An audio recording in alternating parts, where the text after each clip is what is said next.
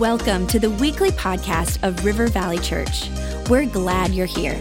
Our heart is to lead people to Jesus and launch them into their God given purpose. So we pray you would encounter God in a fresh, new way today. To learn more about our church, visit rivervalley.org. Now, let's tune in to this week's message. Good morning, everyone. Welcome to church this morning. Like T- Pastor Top said, I am Pastor Neil. I'm the associate campus pastor and the youth pastor here for those of you who don't know me. My privilege to have been on staff uh, 20 months now. Coming up on end of the year will be two years for me, and I count it a privilege.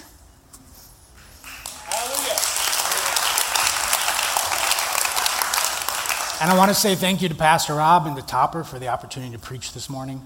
Um, it's an honor to step on this pulpit and share with you. It's an honor to preach the Word of God. There's places in the world where they don't get to do that. There's places in the world, there's places in this country that can't even sit together because of the restrictions that are happening right now. Don't ever forget. Don't ever lose your gratefulness for the freedom that we have and the opportunity that we have to hear the gospel and to gather this morning.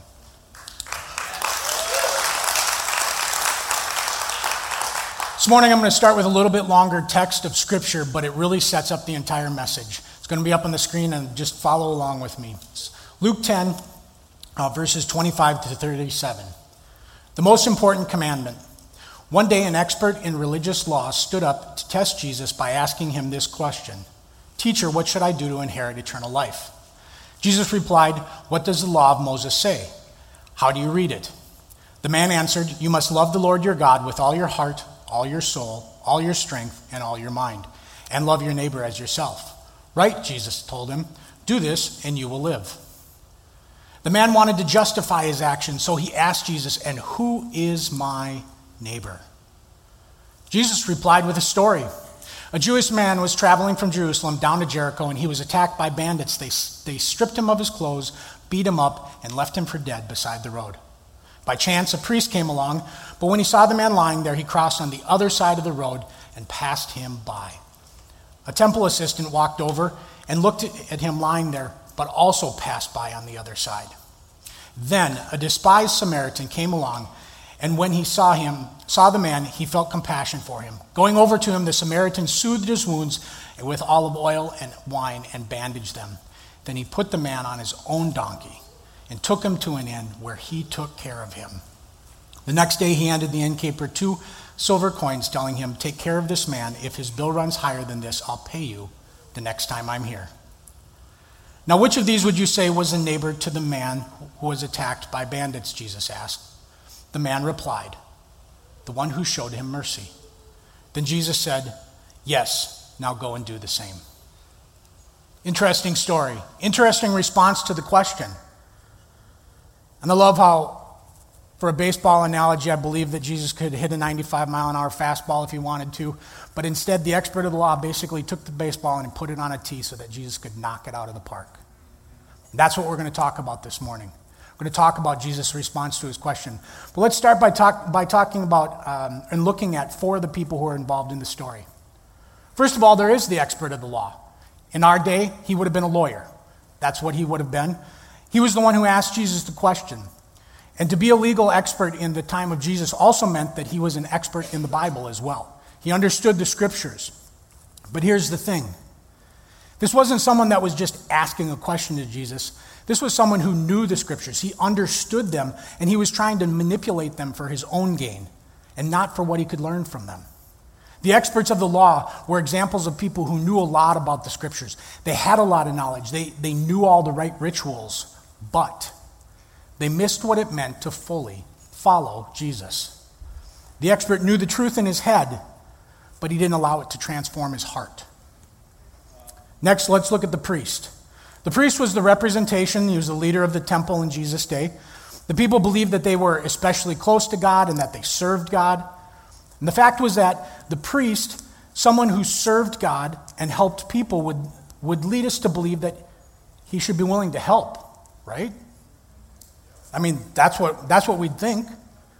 But the reality was just because there was an expectation on his life, and it came with a title and a position, it did not mean that that expectation was put into practice or that he lived it out. When we have the title, or when people may know that we're Christians, are we taking the opportunity to live that out, to help people, to help our neighbors? Or do we pass them by? The temple assistant. The temple assistant in that time would have been a Levite. And the Levites served in the temple as gatekeepers and musicians. They were important. They had a, they had a place, they had a purpose in their lives and, and in what they got to do for their, their living. But it was just a title, it was just the thing he did. He did take the time, he did take the effort to go over to the man to see how bad the situation was. But in the end, just like the priest, there was an expectation that was placed on his life that wasn't lived out through his actions. He too avoided helping the man who had been beaten by crossing on the other side of the road. Now let's take a look at the Samaritan. Those listening to Jesus' story would not have expected anything from him. They wouldn't have, and certainly wouldn't have expected him to help. At that time, the Jews and the Samaritans despised each other, like loathed each other, like wanted nothing to do with each other, type of thing. And the ironic thing is, looking back in history, historians tell us now they, they hated each other so much, nobody actually knows why. It's one of those things that looking back now, there's, there's a couple of speculations, but all we know is they, they just genuinely couldn't stand each other. But there was so much hate so much unforgiveness between them, no one really knows where it came from. When the Samaritan man came upon uh, the Jewish man who had been beaten and left for dead, verse 33 tells us he had compassion for him. But he didn't stop there. He went over to him, he went out of his way to help. Side note, what would happen and how differently would our lives change and how differently would they look if we checked in on our neighbors? If we went to them in true humility and love and asked how they were doing and if there was anything that we could do to help them. Okay, back to the message. He cleaned, cleaned his wounds and bandaged them. He put the man on his donkey. He took him to an inn where he took care of him. He invested his time, his physical energy, his money, his reputation in someone that he only knew two things about. He knew that because of what their culture said, the guy who was beaten was someone that he was supposed to despise. And he knew that because he was beaten, he was in a really bad place. Those were the only two things he knew, and yet he still went out of his way to help. The Samaritan was the last and the most unexpected person for compassion and care to come from. Too often we don't help at all, or we avoid opportunities to help because we don't think that we can solve the whole problem. We think that that's our responsibility. And, and here's the thing rarely are we called to solve the whole problem, but we're always called to be part of the solution. Yeah. Always. We need to stop thinking or believing that in every situation it requires us to escort people all the way from point A to point Z. And what we need to start looking at, what we need to simply and obediently start looking at, is what God is asking us to do one step at a time. What is the A to B or the B to C that God is giving each of us the opportunity to be a part of in someone's life? We often don't realize the difference that a listening ear, an encouraging word, a bag of groceries, a gift card, or how helping something that needs to be fixed can be the boost of encouragement that someone needs while they're waiting for their breakthrough.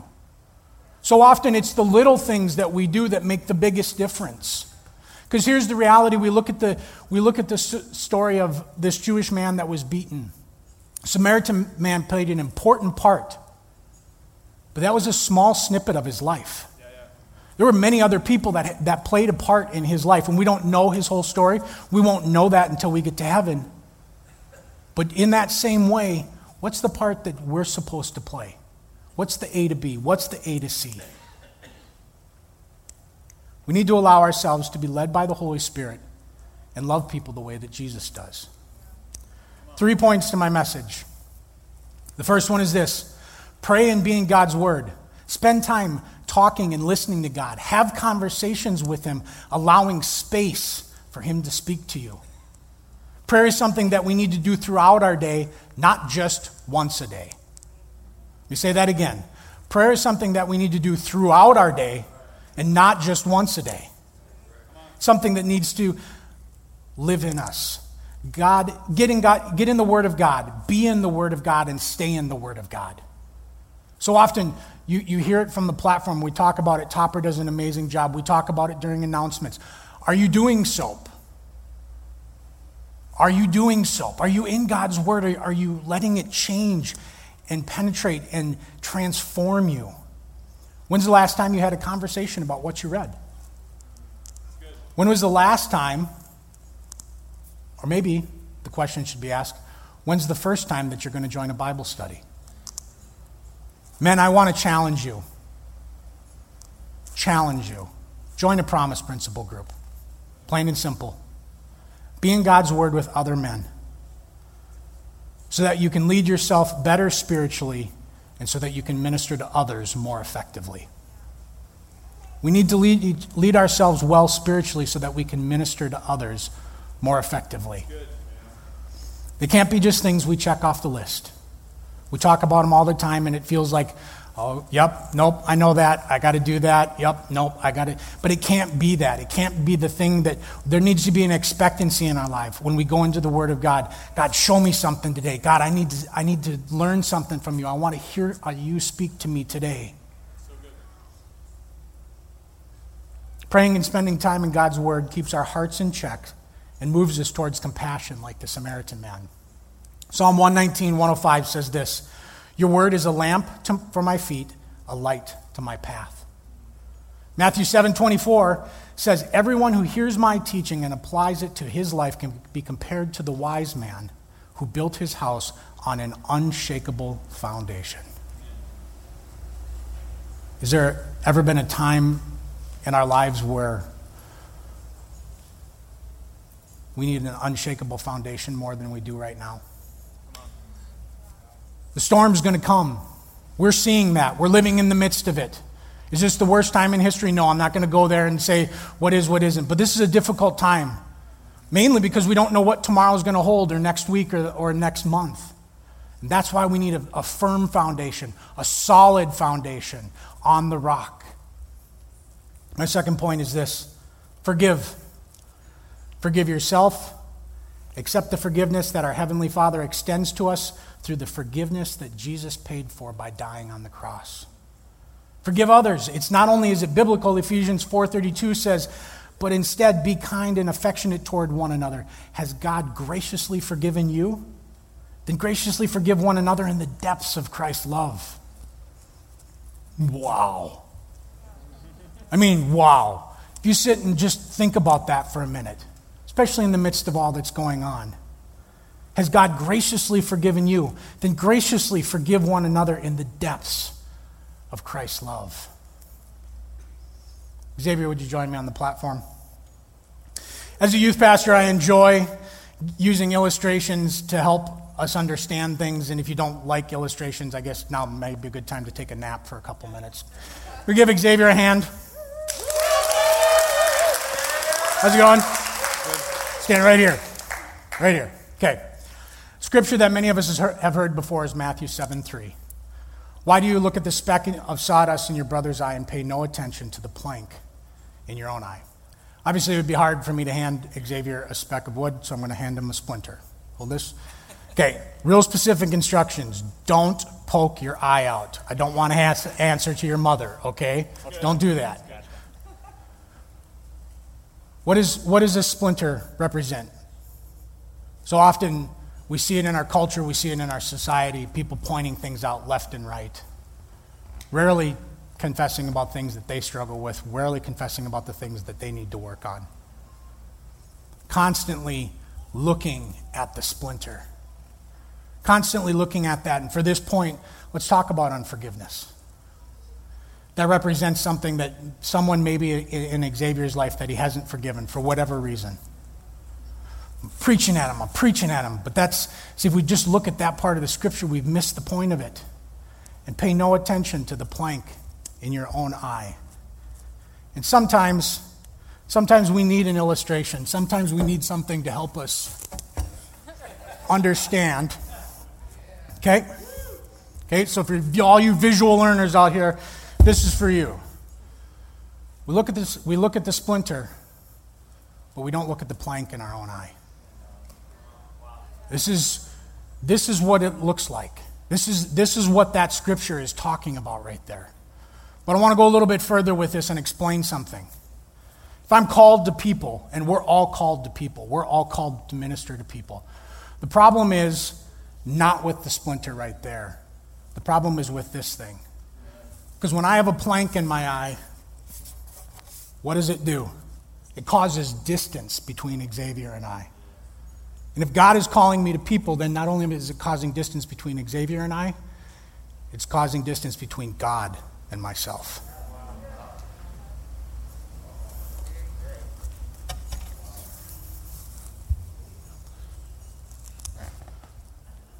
I'll take that splinter from you. Thanks, Xavier.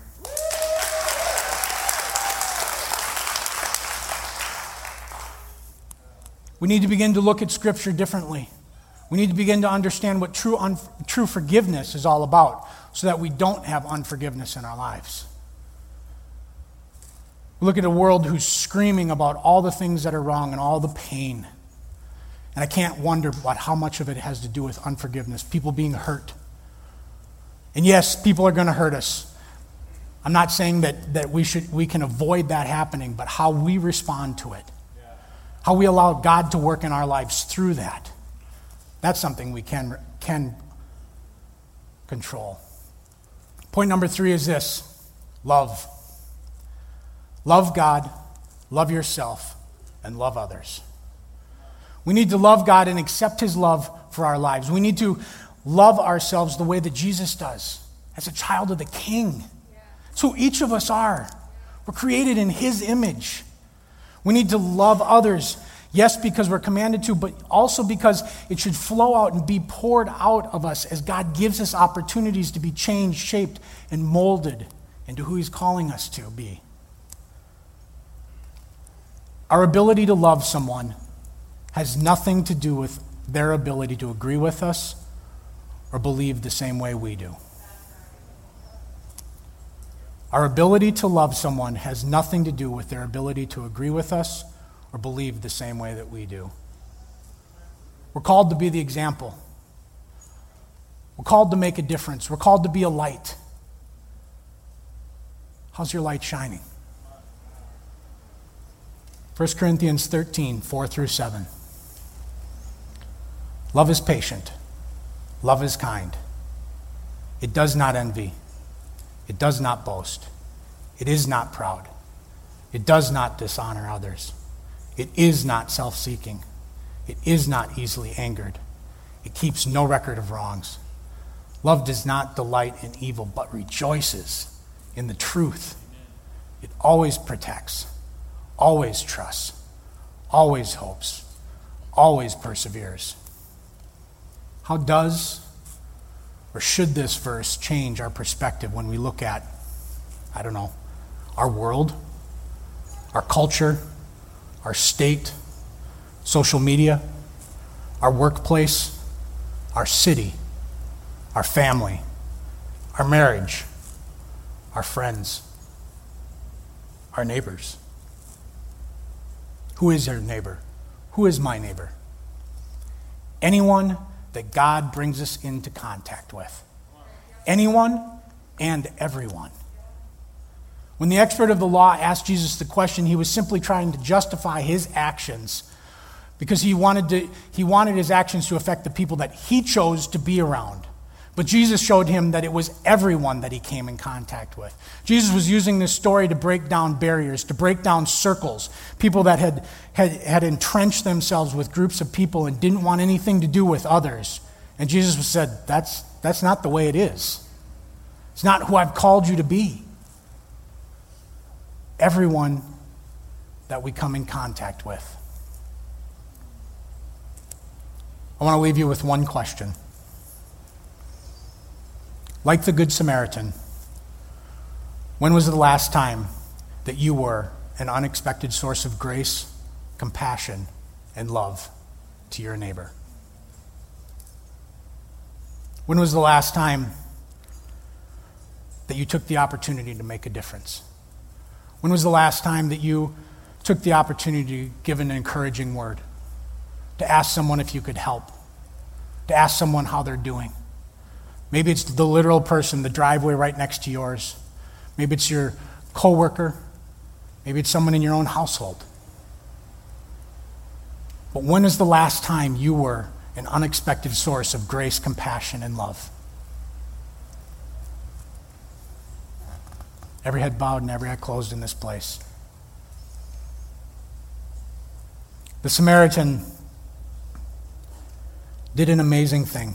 He showed compassion. And Jesus did a, an even more amazing thing when he came to this earth and he died on the cross to forgive us of our sins so that we could have right relationship with Jesus. Topper talked about it during communion, about the covenant that he made.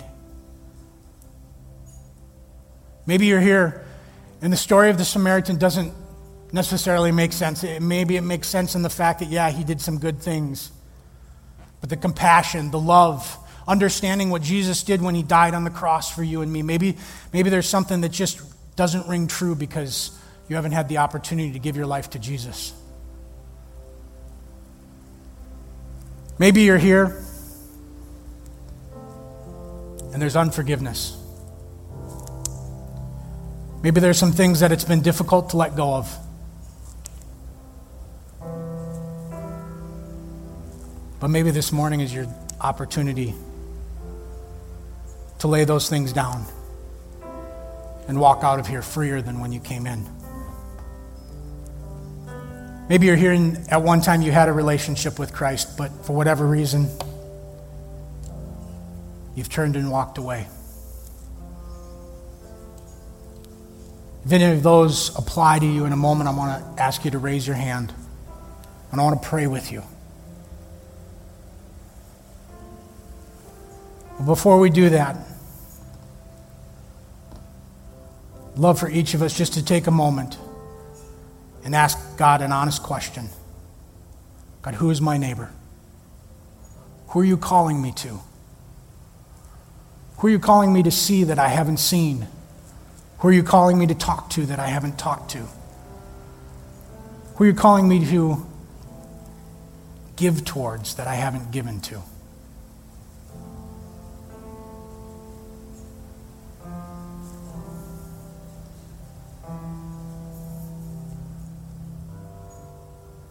This morning, if you're in this place and you haven't given your life to Jesus, if you've allowed things to come in between you and Him, if you've allowed unforgiveness in, if you've turned your back on Jesus and walked away, when I count to three, I simply would ask that you raise your hand, acknowledging that, yes, that's me, but I don't want to stay in this place. Yes, that's me, but I want to walk out differently. I want to walk out with my life right with my Heavenly Father. One, Jesus said, I am the way, the truth, and the life. No man, no woman comes to the Father but through me. Two, his word also says that if we ask, he is faithful and just to forgive us all of our sins. Three, if that's you in this place, would you simply raise a hand right now? I see that hand. I see that hand in the back. I see those hands. Is there anyone else? Simply lifting a hand, acknowledging, you know what? It's time. I want my life right with Him. I want to know that I'm right with my Heavenly Father. Thank you. You can put your hands down. I want to pray a prayer, and I'd love for all of us to repeat this prayer. For the person who raised, people who raised their hand, it's about asking and accepting forgiveness. For the rest of us, it's about agreeing with them. About being the body of Christ. It's about, it starts right here. Praying this prayer, it's showing compassion, it's showing love, it's showing, you know what, I'm with you in this. And this is where it starts, but it can't stay right here. But let's start with this right now. Would you repeat after me? Heavenly Father, thank you for loving me. Thank you for dying on the cross. to forgive me of my sins. Come into my life. Change me. Make me new. I love you, Father. Amen. Can we celebrate?